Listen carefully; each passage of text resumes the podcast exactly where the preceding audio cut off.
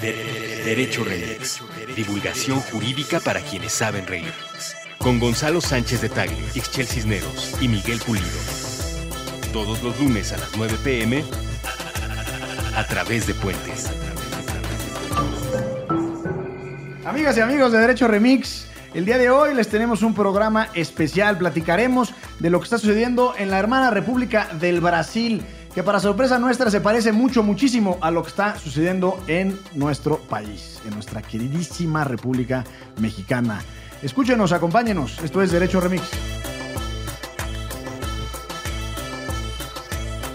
Buenos días, buenas tardes, buenas noches, bonita madrugada o cualquiera que sea el espacio temporal en que usted, amigo y amiga, nos esté escuchando en esta nueva edición de Derecho Remix. Ixchel Cisneros, ¿Qué huele? ¿Qué tal? los ojos más, ¿cómo dice el licenciado Bucles? Los ojos más Jurisconsultos. del periodismo panamericano. Cada vez vamos ampliando más. Y el licenciado Bucles que nos saluda desde... ¿Desde dónde, Miguel? Desde la mismísima República do Brasil. Órale, qué No sé si se diga padrísimo. así. Eh, pero se ¿Sabes escucha como si se- así se dijera. ¿Sabes cuál hubiera sido una presentación linda? Eh, buenos días, buenas tardes, buenas noches. Bonita caipiriña o cualquiera que sea la bebida. Fíjate que pensé en caipiriña y no, no me recordé la palabra y seguro iba a cometer ahí algún traspié. Qué buenas son las caipiriñas, ¿eh? Sí. Bonita saguiña o cualquiera que sea la cosa que esté usted disfrutando. Híjole. Bonita saquiña. No puedo dejar de pensar en Sage y su video, lo siento. No, no, espérate, no vayamos a ese peligroso territorio. A ese peligroso territorio, a ese impresionante territorio. Impresionante. Compórtense, muchachos. Por- compórtense. Bueno, ya, pues cuéntanos, ¿qué haces ahí o qué? ¿Estás en el Bueno. botiquín con Lula? Vine a una mm, cuestión de trabajo, porque uno tiene un trabajo raro que a veces lo hace ir a distintas latitudes del mundo. Y fíjense que aquí la cosa está bien tremenda con el tema electoral, la percepción de la corrupción y un montón de paralelismos con lo que pasa en México. Y, y la verdad es que uno piensa en, en cómo dos países que tienen algunas similitudes, vamos, una tradición y antecedentes de corrupción y de cooptación de las instituciones por parte de los políticos corruptos, de repente se empiezan a sacudir. Así que, pues igual y podemos hablar de, ese, de, todas esas cosas, como ven. ¿A poco también pasa allá? Yo pensé que solo aquí. No, no, hombre, aquí está.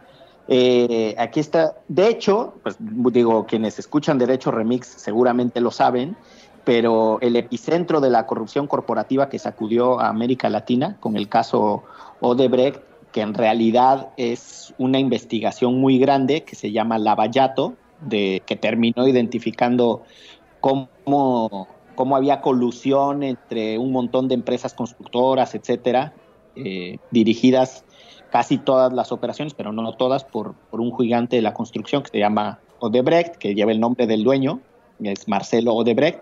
Pues esa cosa empezó aquí y empezó con, con, con unas investigaciones eh, bien, bien profundas, vamos, con unos mecanismos súper sofisticados de, de investigación criminal, con un sistema judicial que a diferencia del nuestro, pues sí tiene más independencia y un ministerio público que le chambea bastante más que el de nosotros. Pero ¿y cómo le hicieron para llegar a ese punto, eh? O sea, ¿cómo, cómo le hacemos nosotros para llegar a ese punto donde el Ministerio Público y los jueces tengan más independencia y autonomía?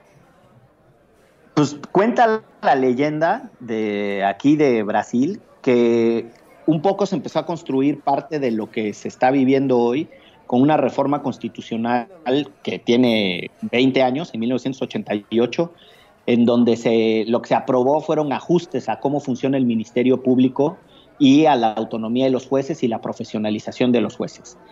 Veinte años después se están dando algunos resultados de investigaciones muy interesantes, pero una de las cosas que, es más destacada de lo que se está viviendo aquí en Brasil tiene que ver también con la discusión del uso selectivo de la, de la justicia por razones y por propósitos políticos, ¿no? Entonces tampoco es que solo haya una versión de los hechos, o sea, hay gente que está muy contenta de que los eh, poderes judiciales son más autónomos y los ministerios públicos son más atrevidos, pero también hay otra parte que está francamente convencida de que todo esto es eh, otra forma de golpismo, ¿no? Que los golpes militares antes se hacían, perdón, que los golpes de Estado antes se hacían con militares y que los golpes de Estado ahora se hacen con fiscales eh, y con jueces, ¿no? O sea, tampoco tampoco hay una sola versión de los hechos. Y esta es la razón por la cual, entre otras cosas, Lula está preso y por lo tanto no puede competir para ser presidente. Exactamente. Y digo, y eso, Lula, a ver, para ponerle un poco ahí de, carnita, Lula está preso por una de seis investigaciones criminales que tiene, ¿no? El, tipo tiene un montón de, de, acusaciones. En una de esas seis, un juez que se llama Sergio Moro, que en México es muy famoso porque es precisamente el juez que empezó las causas contra Odebrecht, ese caso que en México no le ha pasado nada a Lozoya, que anda vivito y coleando ahí feliz, gastándose sabrá Dios cuánto dinero que, se supone que recibió en moches, pero bueno, ese juez Sergio Moro eh, castiga a Lula por una cosa que se llama corrupción pasiva, que es por haber utilizado el departamento de una compañía. ¿Cómo? ¿A él eh, solo por haber usado el departamento de una compañía y aquí tenemos un presidente que le regalaron una casa y no pasó nada?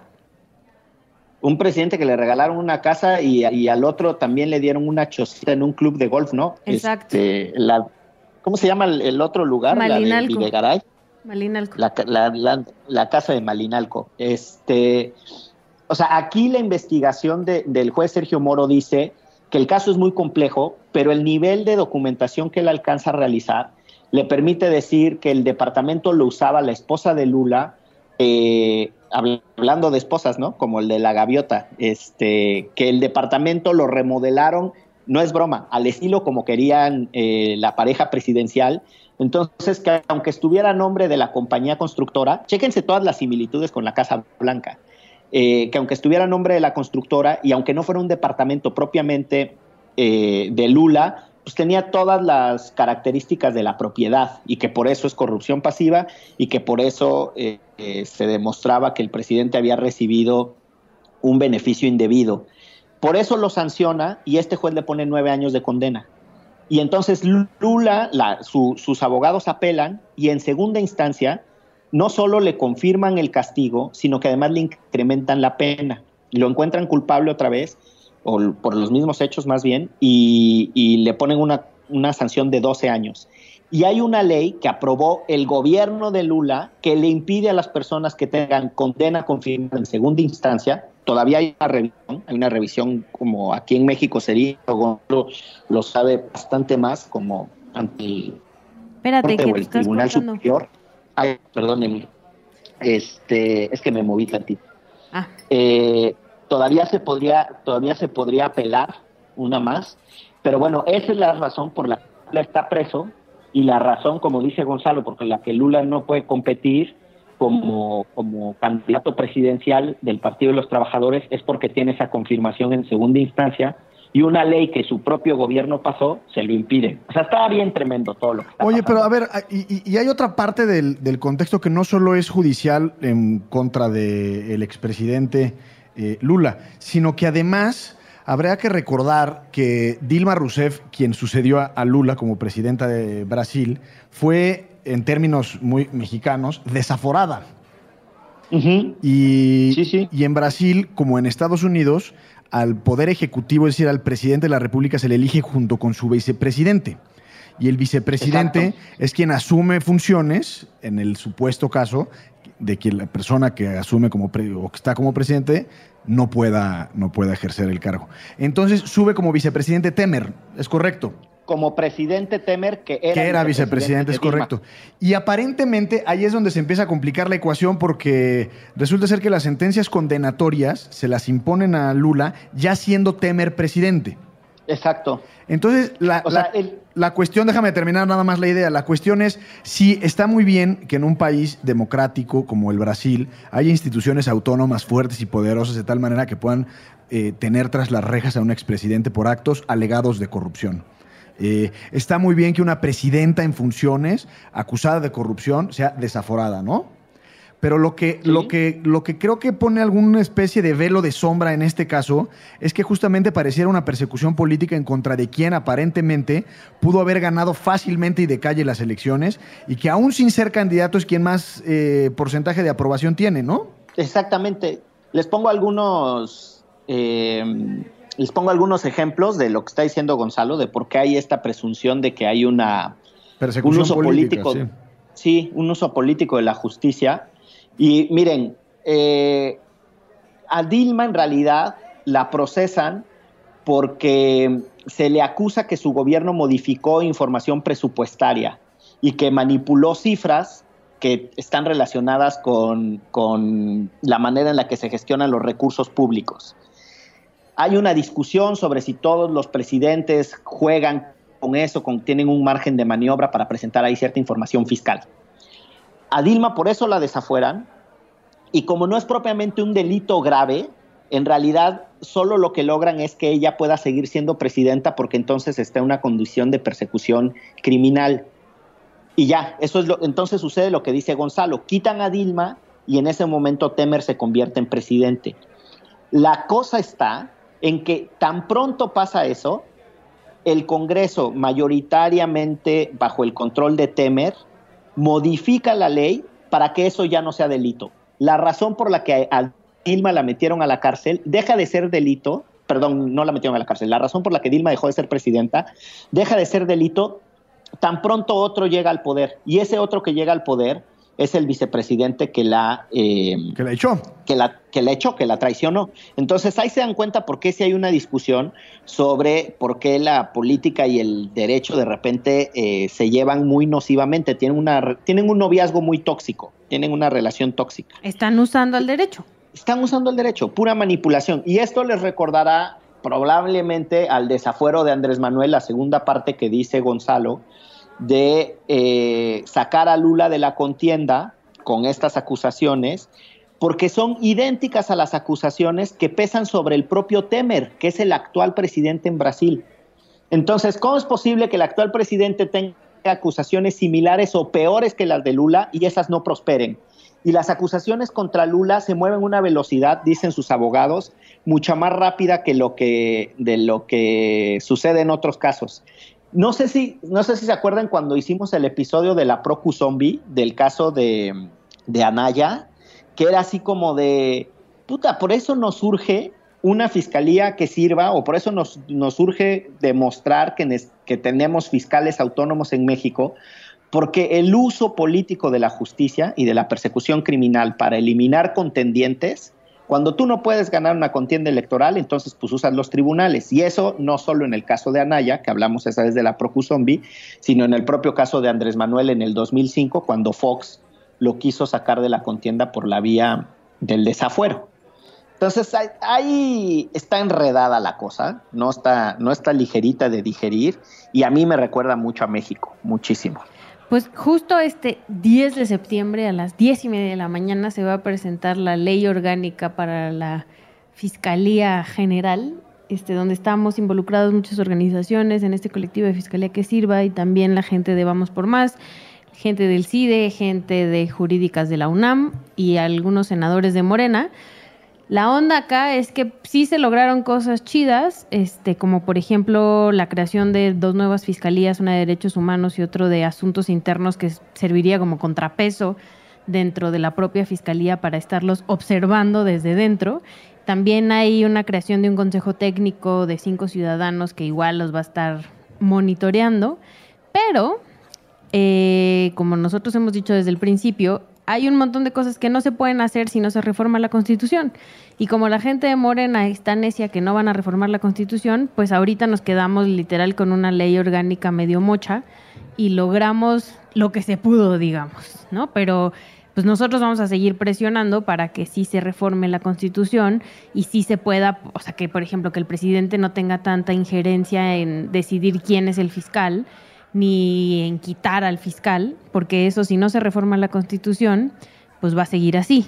Eh, o, igual, también hay otra parte que no se pudo modificar si no se cambia la Constitución, que es que la gente que trabaja ahorita en, la PGR pase directamente a la fiscalía. Y lo que decimos nosotros es que mucho del problema es justo eso, que hay corrupción dentro de la, de la Procuraduría y si pasan directamente... Las pues, mismas personas. Es la misma persona, las mismas prácticas, es nada más cambiarle de nombre. Entonces justo, pues em, ah, creo que dimos unos pasitos, sí, pero falta un montón para que podamos, a llegar, podamos llegar a un punto en el que un presidente aquí sea juzgado por actos de corrupción como el que Enrique Peña Nieto o uno de sus secretarios, Luis Videgaray, este, realizaron con estas casas que casualmente un contratista les regaló y después que es que les vendió muy baratas. Déjame, déjame hacer un comentario, Miguel, porque hace rato que estabas hablando y tiene que ver con lo de Ixchel. No sé si sea una contradicción en sus términos, pero cuando menos hay que alinear, eh, digamos, las, instituciones a las que referiste ahorita en el caso brasileño. Por un lado, ellos tienen una fiscalía, por llamarle de alguna manera, autónoma, ¿no? y actúa de manera independiente a los supuestos intereses políticos. Y por otro lado tenemos las figuras y las instituciones de desafuero, declaración de procedencia, etc. Eh, en el caso, creo que son dos, cosas que tienen que separarse de manera muy puntual, porque son instituciones que en algún momento del tiempo político pueden confluir y pueden ponerse, digamos, en alinearse, pues. Eh, por un lado, es efectivamente la Fiscalía Autónoma y que la impartición de justicia, es decir, el Poder Judicial, funcione de manera correcta y que la Procuraduría o Fiscalía pueda integrar carpetas de averiguación de manera correcta. Hemos visto en este último año el desastre absoluto de la Procuraduría. Eh, que parece pues que lo hace a propósito, ¿no? Pues justo acaban de liberar a los dos este, chicos de la UNAM que agredieron a estudiantes. Eso, pero al de Chihuahua, que lo tenía preso También Duarte. Alejandro... Ah, no, ah, sí, que era Alejandro Gutiérrez, exacto. Pero bueno, mi punto es, por un lado, es fundamental tener tanto una fiscalía autónoma, potente, profesional, capaz técnicamente, que sirva y que esté alejada de las, de las inmediaciones e inmediateces políticas. Por otro lado, necesitas un poder judicial igualmente autónomo, que, tenga la fortaleza institucional de separarse del vaivén político. Y lo traigo a colación no solo por lo que dice Ixchel de la ley orgánica de la Fiscalía, sino porque en la primera sesión ordinaria de la Cámara de Diputados, el hoy diputado, y creo que ha sido legislador en 37 ocasiones, Pablo Gómez, propuso... El novato. Ajá, el rookie.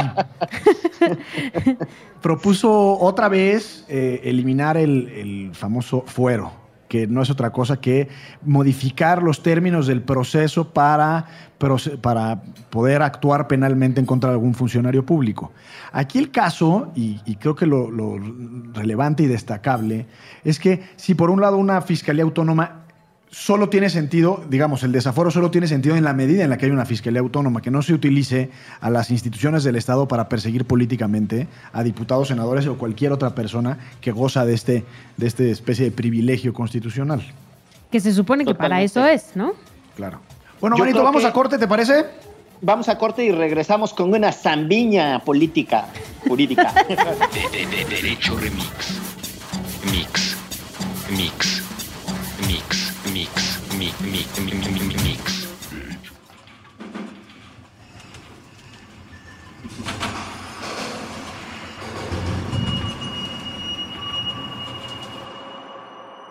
¿Qué vamos a hacer el 19 de septiembre? Un simulacro. Pero uno bueno. Hay malos. El día del temblor utilicemos la grieta que quedó entre las 7.17 y la 1.14 para simular que vivimos en el país que, nos gustaría. El país que no puede ser por culpa del que se pasó el alto, del que ofreció mordida, del que siempre llega tarde. Todos. Cinco horas siendo la mejor versión de nosotros mismos. Vámonos al bosque. Apaguemos el internet. Puede que nos guste y nos quedemos. Pero siempre regresas. ¿Qué probabilidad hay de que vuelva a pasar? ¿Para qué hacemos simulacros? ¿Qué probabilidad había de que volviera a pasar? ¿Para qué nos arriesgamos? Si nos quedamos en la ciudad, volvamos a las mismas horas, a los mismos lugares a ver cómo se ven nuestras caras cuando no estamos espantados, a ver cuántos edificios han derrumbado, a ver si podemos volver a hacer todo lo que presumimos el resto del año, a ver si vuelven a desaparecer los colores, a ver si le borramos las líneas al mapa, a ver si descubrimos cómo mantener la solidaridad y la convertimos en el sustituto del gobierno. Haber sobrevivido.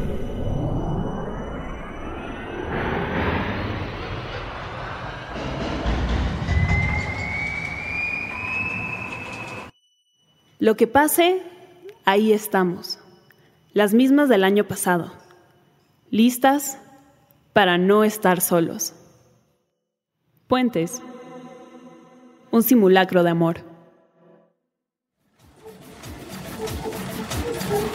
derecho Remix. Mix. Mix. Mix. Amigos y amigas de Derecho Remix, estamos en una edición especial a la que le podríamos denominar la zambiña, la caipiriña, la ronaldiña, la mamaciña, o qué más. Neymariña. La Neymariña. Es más actual. Sí, el pan de azúcar, el Cristo del Corcovado, Pelé, Romario, eh, etcétera. ¿Por qué? Porque Miguel está en nada más y nada menos que en Copacabana, tomándose un trago, un elixir de estos brasileños, viendo a la playa, y desde ahí nos está platicando de la realidad sociopolítica brasileña que nada más y nada menos pareciera ser que emula a la mexicana. ¿No, Miguel? Yo no, yo no sé si, si la emula o son gemelas, ¿eh? Porque esta última parte que decías antes de irnos al corte, Gonzalo, siguiendo el hilo de lo que, de lo que Ixchel contaba de por qué importa tanto una fiscalía autónoma, realmente independiente del poder político, que es cuando eh, tú tienes funcionarios sin ninguna protección, la oposición, por así decirlo, sin ninguna protección eh, de ningún tipo, y tienes eh, instituciones acusadoras en, por la vía penal o criminal capturadas por el poder político, ese cóctel es básicamente nocivo para la democracia. Hay muchos artículos, hay uno del país, otro del New York Times, los vamos a dejar ahí en la, en la bitácora. Son viejitos, pero justo Te estás yendo, te estás yendo. Como el hiperpro... Ah, perdón, perdón. Hay como unos artículos que refieren cómo el hiperprotagonismo de ciertos fiscales está dañando a las democracias. Eh, porque lo que contrapesa a veces a los abusos de ciertos fiscales puede ser la protección que tienen como el fuero. Y, esta idea de quitarle el fuero a los servidores públicos es, es yo la encuentro como, como una medida riesgosa. Al rato esa misma izquierda se va a quejar de que fiscales corruptos están enderezándoles acusaciones penales tramposas solo para sacarlos de las contiendas electorales o para quitarlos de los puestos que ganaron democráticamente. O sea, lo digo de manera más directa se requiere un equilibrio bien complejo, porque si no, eh, las, las pinches fiscalías, así como están, y con esto que describe Ixchel, fiscales, eh, no todos, pero muchos fiscales corruptos, en el mejor de los casos, en otros fiscales abiertamente en la nómina del crimen organizado, pues van a pasar a otra institución, eso es bien peligroso, ¿no? Es peligroso para la democracia, eh, hay que tener cuidado con, con la manera en la que se están discutiendo las cosas y yo ahí encuentro mucha calentura en el caso particular del fuero. Eh, les recuerdo, a Dilma la, le hicieron un impeachment por el delito de manipular información presupuestaria, supuestamente. Después de que la desafueran, si fuera el caso mexicano, este, inmediatamente modifican la legislación para que eso ya no sea delito. Es decir, Temer ahorita está manipulando la información presupuestaria y no le pasa absolutamente nada. Los fiscales que están tratando de meter a la cárcel a Temer eh, se encuentran con todo el bloqueo que, le da la protección política de la mayoría en la Cámara que controla. Entonces, eh, es bien delicado porque sí es importante el crecimiento de legitimidad de los fiscales aquí en Brasil. Es importantísimo cómo tienen una una aceptación. La mayoría de la gente, por ejemplo, cree que, los casos del juez Sergio Moro eh, están bien hechos. Y esa misma mayoría quiere a Lula de presidente. ¿no? Es para poner un ejemplo de cómo, cómo entran en conflicto las cosas. Yo no estoy seguro que en México la mayoría de la gente crea que, las, que los fiscales hacen bien su trabajo y tampoco estoy seguro que la mayoría de la gente quiera a Peña Nieto de presidente, ¿no? Entonces, este, somos el, en ese sentido somos el, el, polo opuesto. Y justamente creo también que nuestro error, nuestro grave error ha sido no saber explicar la importancia de las fiscalías. O sea, yo ya lo he dicho en este espacio, pero lo repito, es por donde pasan todos los delitos. O sea, desde que te roban un celular en el metro, desde que te acosan en la escuela, desde que te roban tu casa, tu carro, hasta, ¿no? Que te desaparecen a un familiar, te asesinan a un familiar. Todo pasa por ahí. ¿Y por qué no vas y denuncias que te robaron tu casa? Porque te da una tremenda flojera ir a un ministerio público donde solo te van a dar vueltas, donde normalmente te van a querer señalar a ti como el culpable este, del propio delito del que fuiste este, mm, obra. Entonces, creo que eh, si no empezamos a movernos y si no empezamos a empaparnos de este tema y a exigir neta, neta, neta, que no solo la, la, Fiscalía General sea chingona, sino las fiscalías locales también lo sean, vamos a seguir en esta ola de corrupción y de impunidad porque a nosotros mismos como ciudadanos no nos ha importado el exigir una institución como esta sea que una institución como esta sea chida porque no entendemos muy bien a bien qué hacen o, por qué no hacen las cosas bien. Y también, pues en el momento en el que nosotros empezamos a ponernos nuestro chaleco de ciudadanos y ciudadanas y a irles a exigir como mano yo te pago, estaría increíble que resolvieras el crimen en el cual, del cual yo fui delito, digo yo fui obra, este pues no sé, o sea, creo que la discusión va mucho más allá y a lo mejor en Brasil la gente está más empapada porque topó con un presidente, pues, o sea, literalmente le pegó hasta al presidente, pero aquí creo que sí hemos dejado de discutir este tipo de cosas todavía. Hay una, hay una y coincido completamente contigo, Ixchel. Yo creo que hay dos cosas que, que, no podemos perder de vista. Por un lado, el diseño institucional de la Fiscalía o Procuraduría, como la queramos llamar, es fundamental y en ello me parece que, que cuando menos el gobierno de transición está siendo muy pues muy laxo, porque me parecería, y cuando menos es mi opinión, que una de las columnas vertebrales de este país para modificar lo mal que hay y que existe en este país es justamente el sistema de justicia, que empieza por la procuración de justicia. Y, luego nos extrañamos que en México haya índices como del 96 o 98% de impunidad. Eh, la corrupción, que ha sido una de las grandes banderas de este gobierno que va a entrar, eh, al final eh, no deja de ser un delito más es, un delito grave que lacera, odio la palabra lacera, que lastima, que no, que lastima nuestro, digamos, nuestra, a nuestras instituciones y nos lastima como sociedad, pero no deja de ser un delito adicional. Si no hubiera impunidad y si no existieran esos índices de taparle el, sol con un dedo, eh, o taparle el ojo al macho. Entonces, otro gallo nos cantaría con la corrupción. Lo que pasa es que es, es como revolvente el ciclo de la corrupción. Eh, Yo, Sí, adelante. No, no, yo creo que hay, eh, vamos, es, una, es un atrevimiento, voy a decir una, una generalización sin tener ninguna evidencia científica, pero yo creo que hay tres grandes demandas o tres demandas muy sentidas por la ciudadanía a propósito de este tema. El primero son los casos de corrupción política, eh, de colusión entre grandes empresarios, y partidos políticos, gobernantes, etcétera, ¿no? Como que la gente quiere que las fiscalías sean fuertes y poderosas para someter a esos cabrones que se están saqueando el dinero. Eh, ahí yo creo que hay una demanda ciudadana muy fuerte. Hay un segundo eje de, de demanda ciudadana muy fuerte, que es la macrocriminalidad o la delincuencia organizada. O sea, cómo contenemos esta espiral de violencia, esta barbaridad, 174 cráneos en una fosa común en Veracruz. Eh, encontraron entre los objetos ropas de niño, o sea, está muy cabrón, ¿no? El nivel de impunidad, como dice Gonzalo, en el que opera la, la delincuencia organizada y la macrocriminalidad, nos demuestra que la fiscalía no está preparada para enfrentarla, para investigar los delitos y detenerlos. Y un tercer eje, del que creo que estamos hablando, es el que refiere Ixchel también con mucha claridad.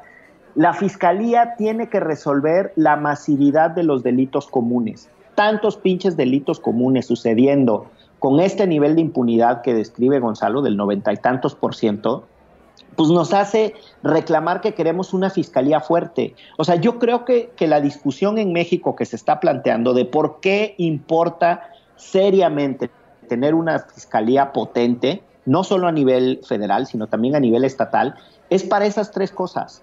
Si la fiscalía no hace esas tres cosas, no una de las tres, las tres, meter a la cárcel a los políticos corruptos, segundo, detener la macrocriminalidad y tercero, resolver los casos que están impactando a la gente de manera masiva, el nivel de violencia con el que se están dando los robos patrimoniales, los muchachitos armados saqueando como si nada, vamos, la, violencia, la mal llamada eh, violencia común, también está desaforada. Entonces, por eso importa tener una discusión, porque esos tres temas, y, aquí yo estoy eh, completamente de acuerdo con los planteamientos que han hecho, aquí estos tres temas se reúnen en una misma cosa. La debilidad de la institución, atravesada por mucha corrupción, da por resultado impunidad en esas tres cosas. Y eso, la verdad es que está creciendo impresionantemente en México. Déjenme cerrar el comentario con una idea sobre Brasil. En Brasil el avance de, las investigaciones contra la mm, política corrupta son impresionantes. Yo sí creo que Brasil se ha convertido en un ejemplo para América Latina, a pesar de las tensiones que hay con la política y todo lo que ya escribimos.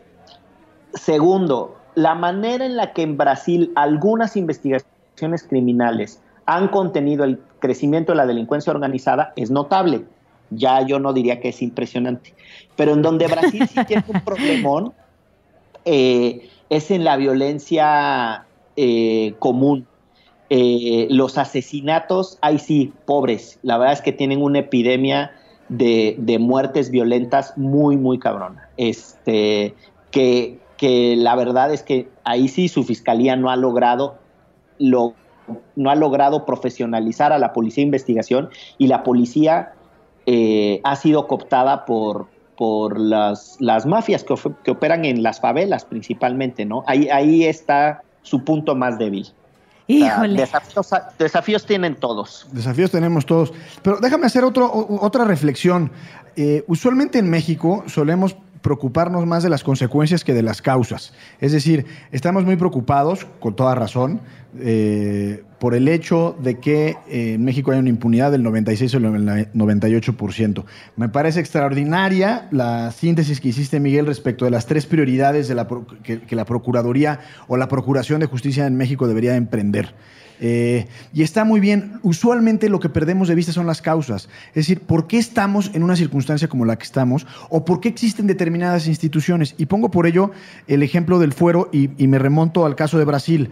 El fuero, eh, ya sea en su, en su manifestación política o, en la penal, que en México se llamaría declaración de procedencia, eh, sería el desaforo y el juicio político respectivamente, eh, existen por algo y tienen una razón de ser. No es para proteger al diputado o al senador o a la senadora eh, para que puedan conducir borrachos en la calle y no los, y no los, no los lleven al torito.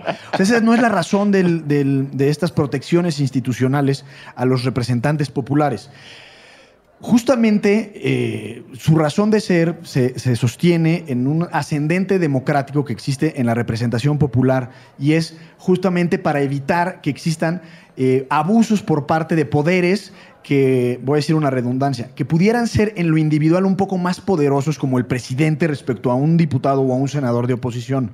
Entonces, pensar a la ligera eh, y simplemente decir, bueno, vamos a tener una fiscalía autónoma. Luego, entonces ya estamos en la posibilidad y en la circunstancia histórica, política y social de eliminar estas protecciones institucionales, me parecería que es un error muy peligroso. Lo que no tenemos es cultura política y cultura jurídica, que sería otra discusión. Pero creo que pensar desde el punto de vista de la, de la causa de las instituciones nos llevaría quizás a conclusiones diferentes. Independientemente que exista un hoy senador, Félix Salgado Macedonio, que hace 10 años salió borracho en su motocicleta eh, tras, la, tras el estreno de su película Guerrero. Ay, Dios. Eh, pero bueno, ya no me acordaba de esas cosas. Pero para, para eso no es el fuero y no es el juicio, eh, digamos, estas protecciones institucionales no existen para eso, existen para otras cosas. Y termino. está muy bien que el Poder Judicial en Brasil sea un poder, un poder Judicial activo y que de alguna forma dé respuesta a ciertas problemáticas políticas. Pero también eh, como diría la sabiduría popular, como dice, eh, ni tanto que queme al santo, ni tanto que no lo alumbre.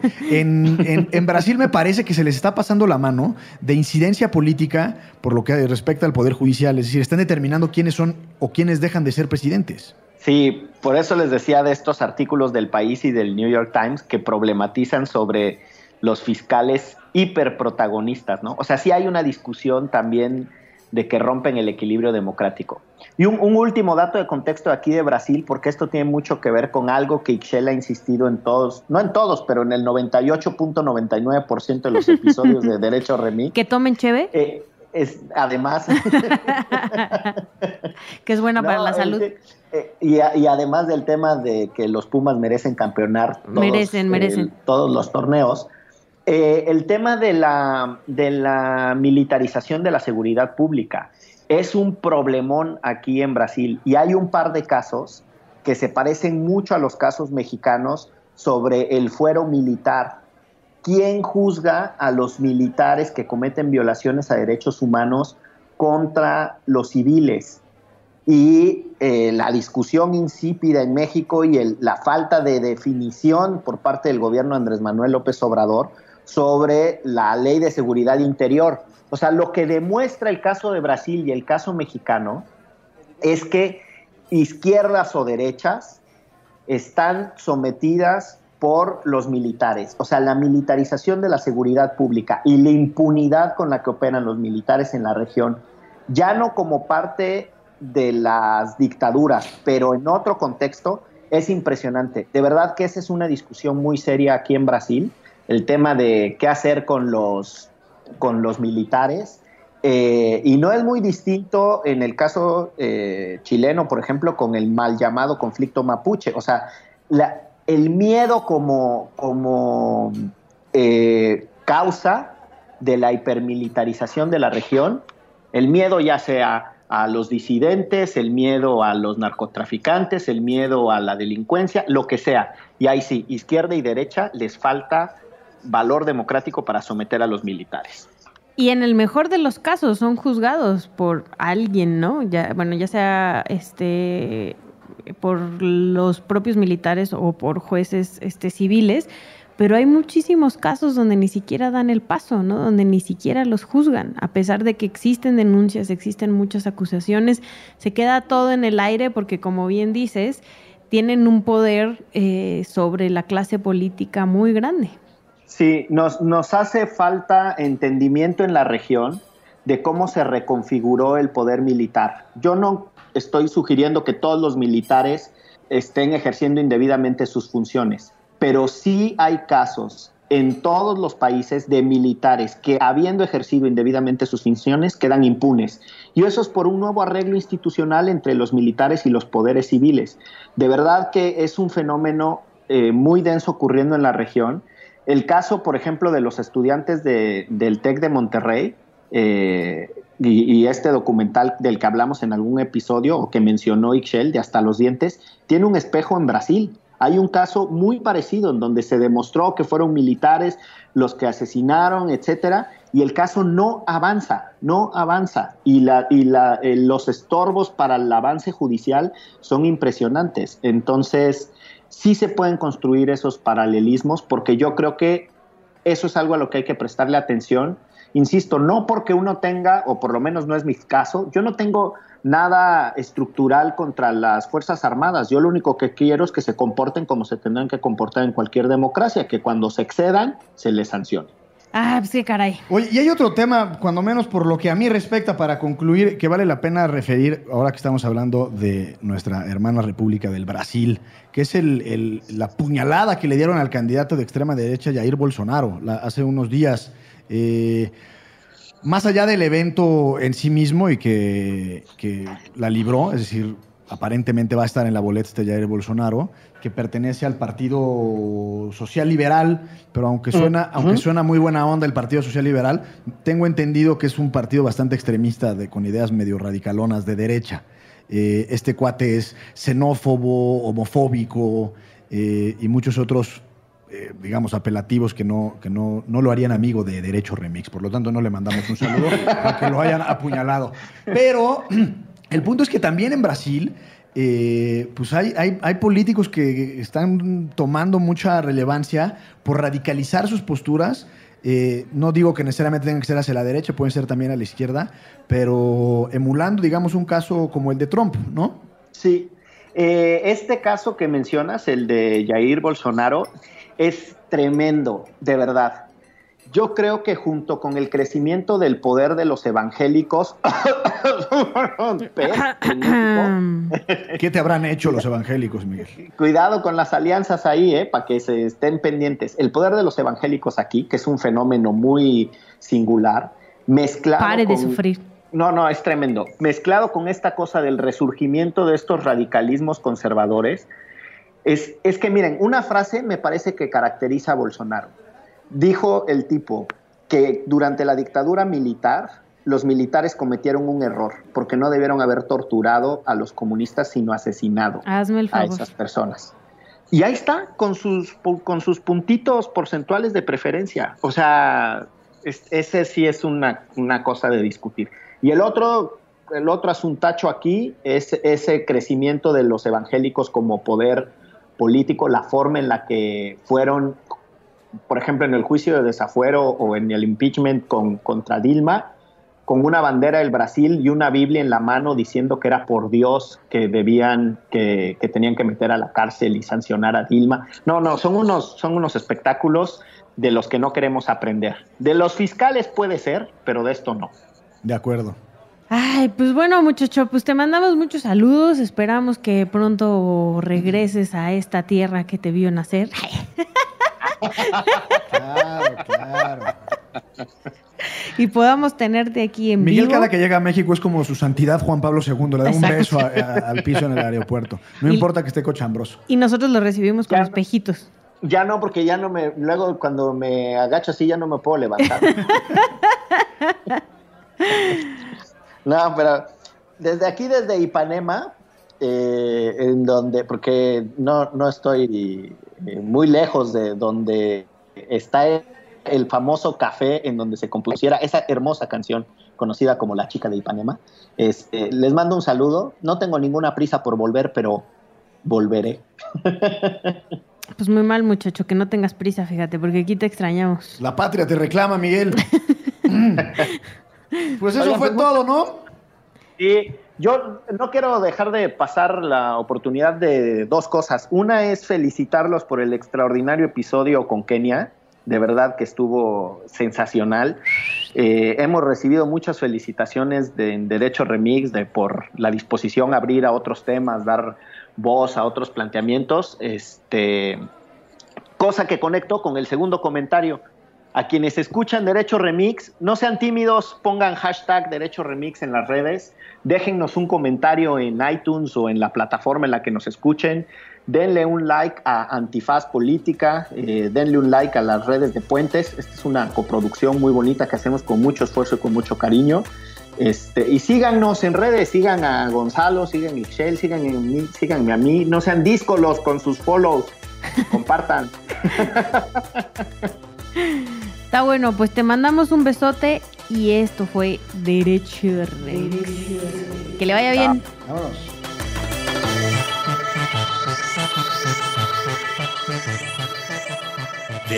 Derecho Remix. Divulgación jurídica para quienes saben reír. Con Gonzalo Sánchez de Tagle, Ixchel Cisneros y Miguel Pulido. Todos los lunes a las 9 pm a través de Puentes.